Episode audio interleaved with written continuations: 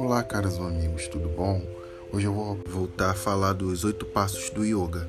Agora vamos entrar em asanas. O que são asanas? São posturas psicofísicas que nós realizamos nas aulas de yoga. Segundo Patanjali, o asana tem que ser firme, estável e confortável, que você tenha o mínimo de gasto energético para fazer o mesmo.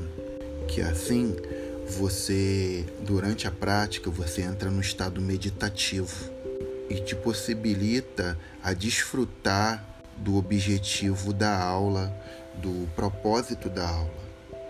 Falando fisiologicamente, o asana ele melhora a tua força, ele melhora teu tônus muscular, sua flexibilidade, te ajuda a melhorar seu condicionamento físico de uma maneira geral, teu condicionamento cardiovascular, seu coração trabalha mais tranquilo, você respira melhor, sua capacidade cardiorrespiratória muda drasticamente, tua parte motora muda, porque você passa a ter uma consciência corporal diferenciada através da prática, através do prana que você vai recebendo. E com o tempo, a dualidade entre corpo e mente, ela vai desaparecendo, os movimentos vão saindo de uma maneira bem natural.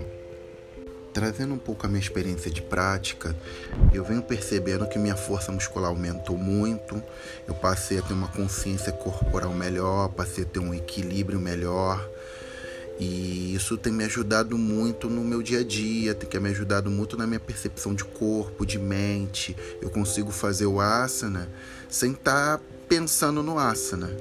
Essa é a minha experiência pessoal.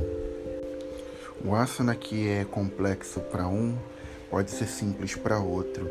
É a prática que vai levando ao domínio e à consciência de cada asana. Espero que eu tenha respondido tudo. Desejo a vocês muita paz. Muita luz.